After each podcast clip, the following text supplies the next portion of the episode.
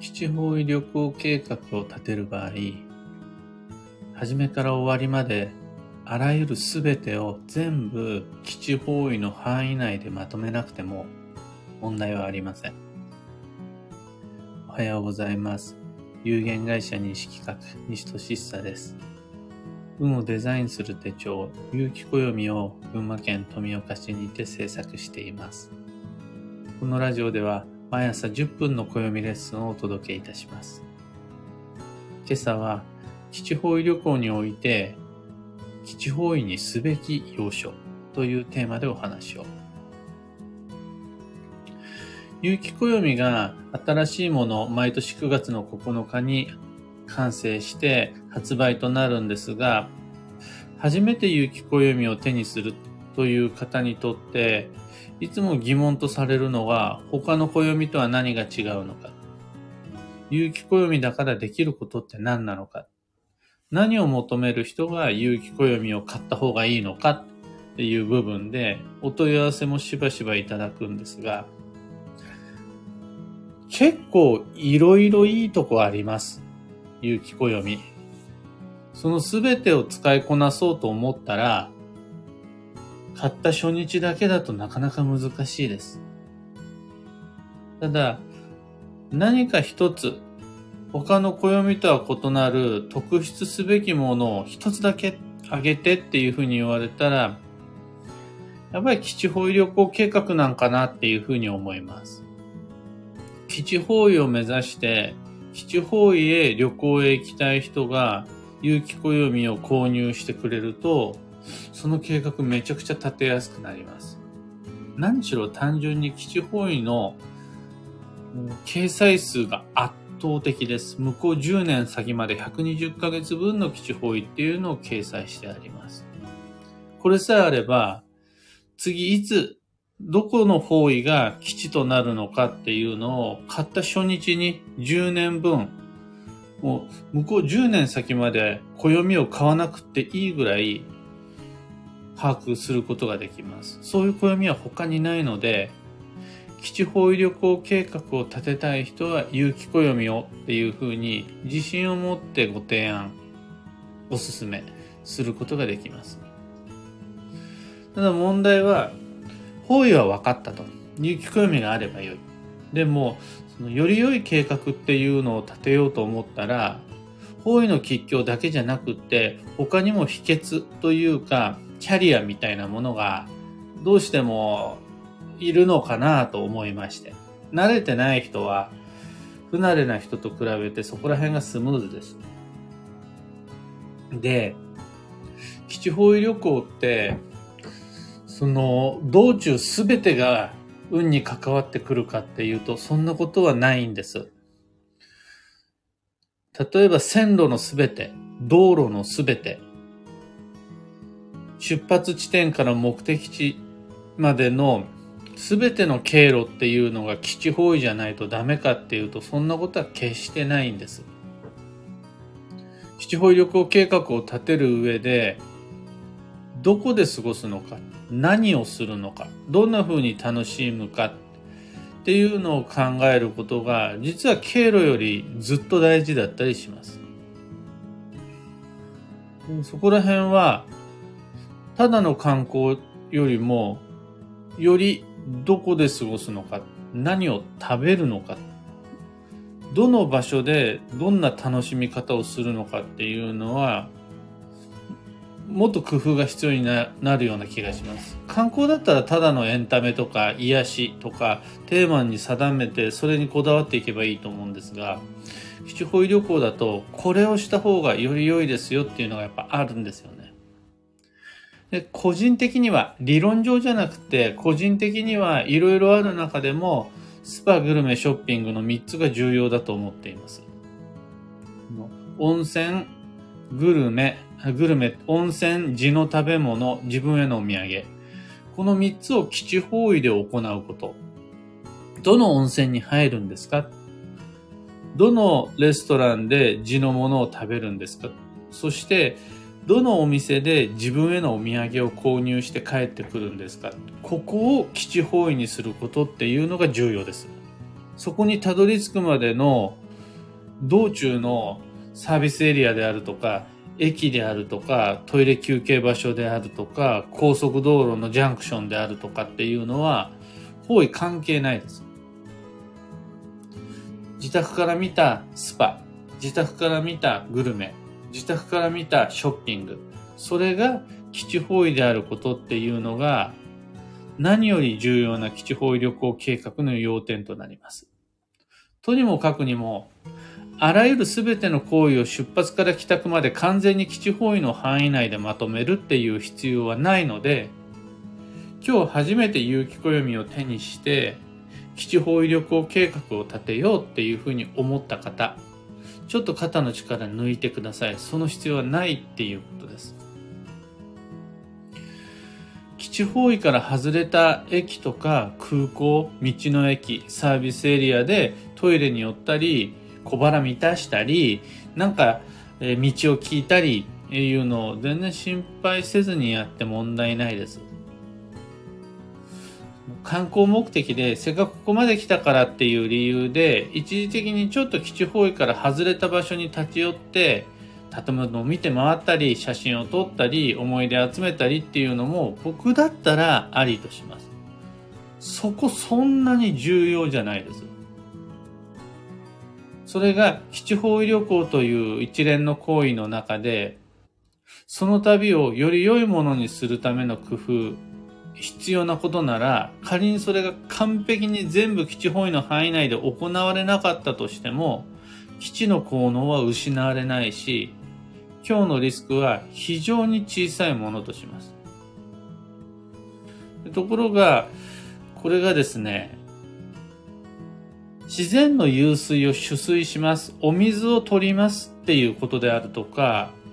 温泉に入りますって話になると、と目の色が変わってくるわけです。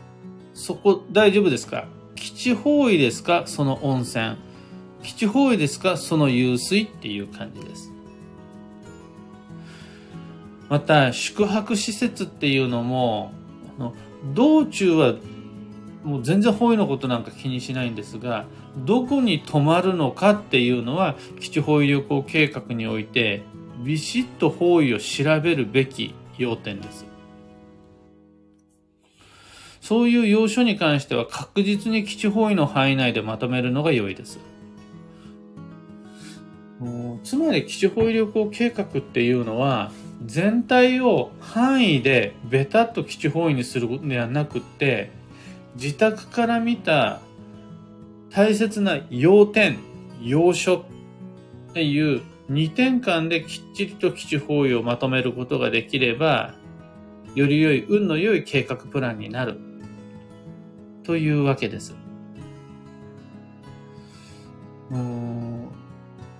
ちゃんと自分では基地方位で駅とか経路とかアクセスとか全部まとめたとしても宿泊施設が基地方位から外れてしまっていたらそれは良い計画にはならない。あらゆる経路っていうのが強方位の範囲で基地方位から外れてしまっていたとしてもスーパー、グルメ、ショッピングっていうのが基地方位にまとまっていたら、それは十分に運の良くなる良いプランである。というわけで、例えば、弊社西企画であるならば、おむすびコンパスっていう方位検索ツールがあるんですが、経路じゃなくて、途中の寄り道じゃなくて、宿泊施設であるとか、湧水スポット、ご飯を食べるところ、お土産を買うところっていうのがちゃんと基地方位になるように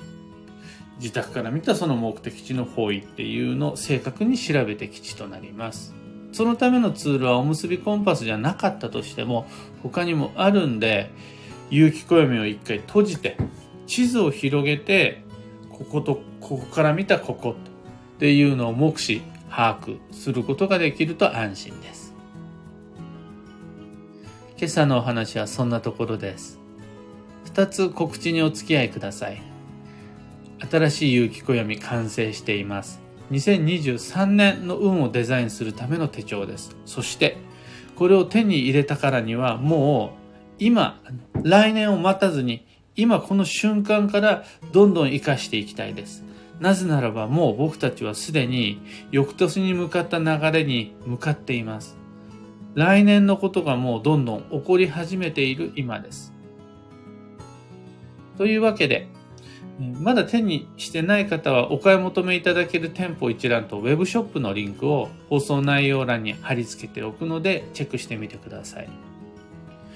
二つ目の告知が、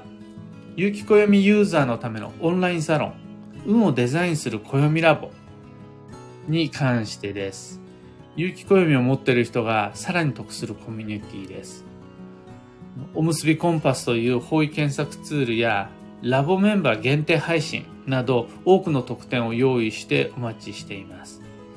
興味のある方は放送内容欄にリンクを貼り付けておくので飛んでみてください。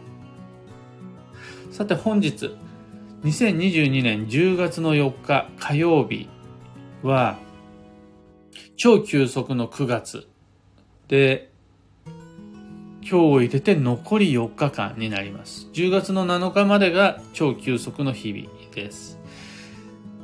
ここまで来たらですね、もういろんなことを全部まんべんなく上手に平均点取ろうと思わないで、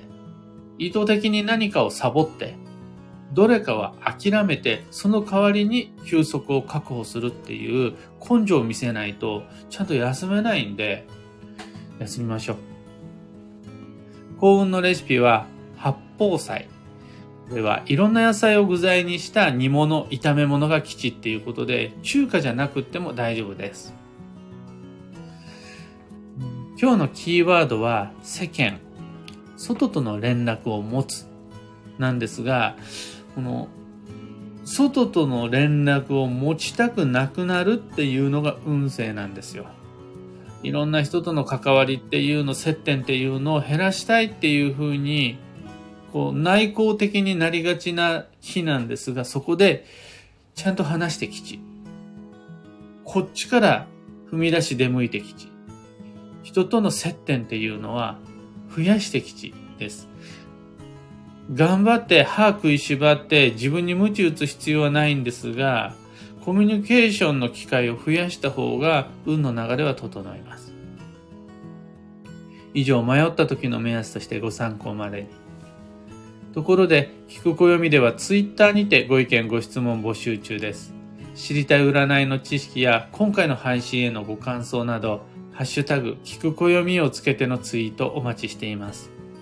それでは今日もできることをできるだけ、西企画西俊久でした。いってらっしゃい。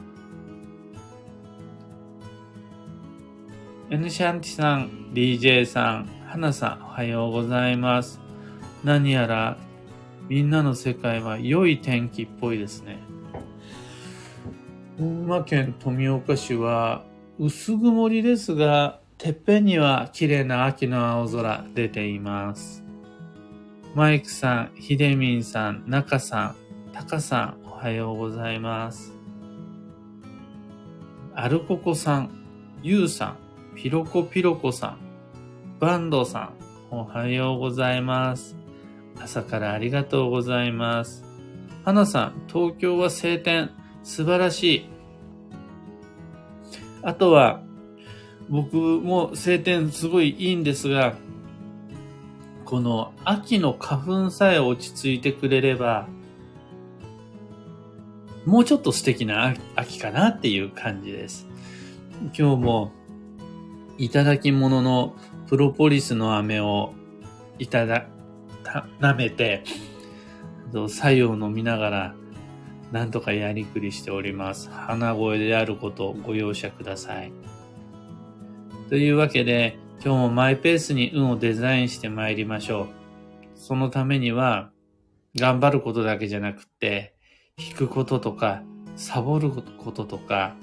自分の時間を確保することもまた大切なデザインの一つになります。それでは僕も行ってまいります。アマガエルさんおはようございます。花さん花粉症ありがとうございます。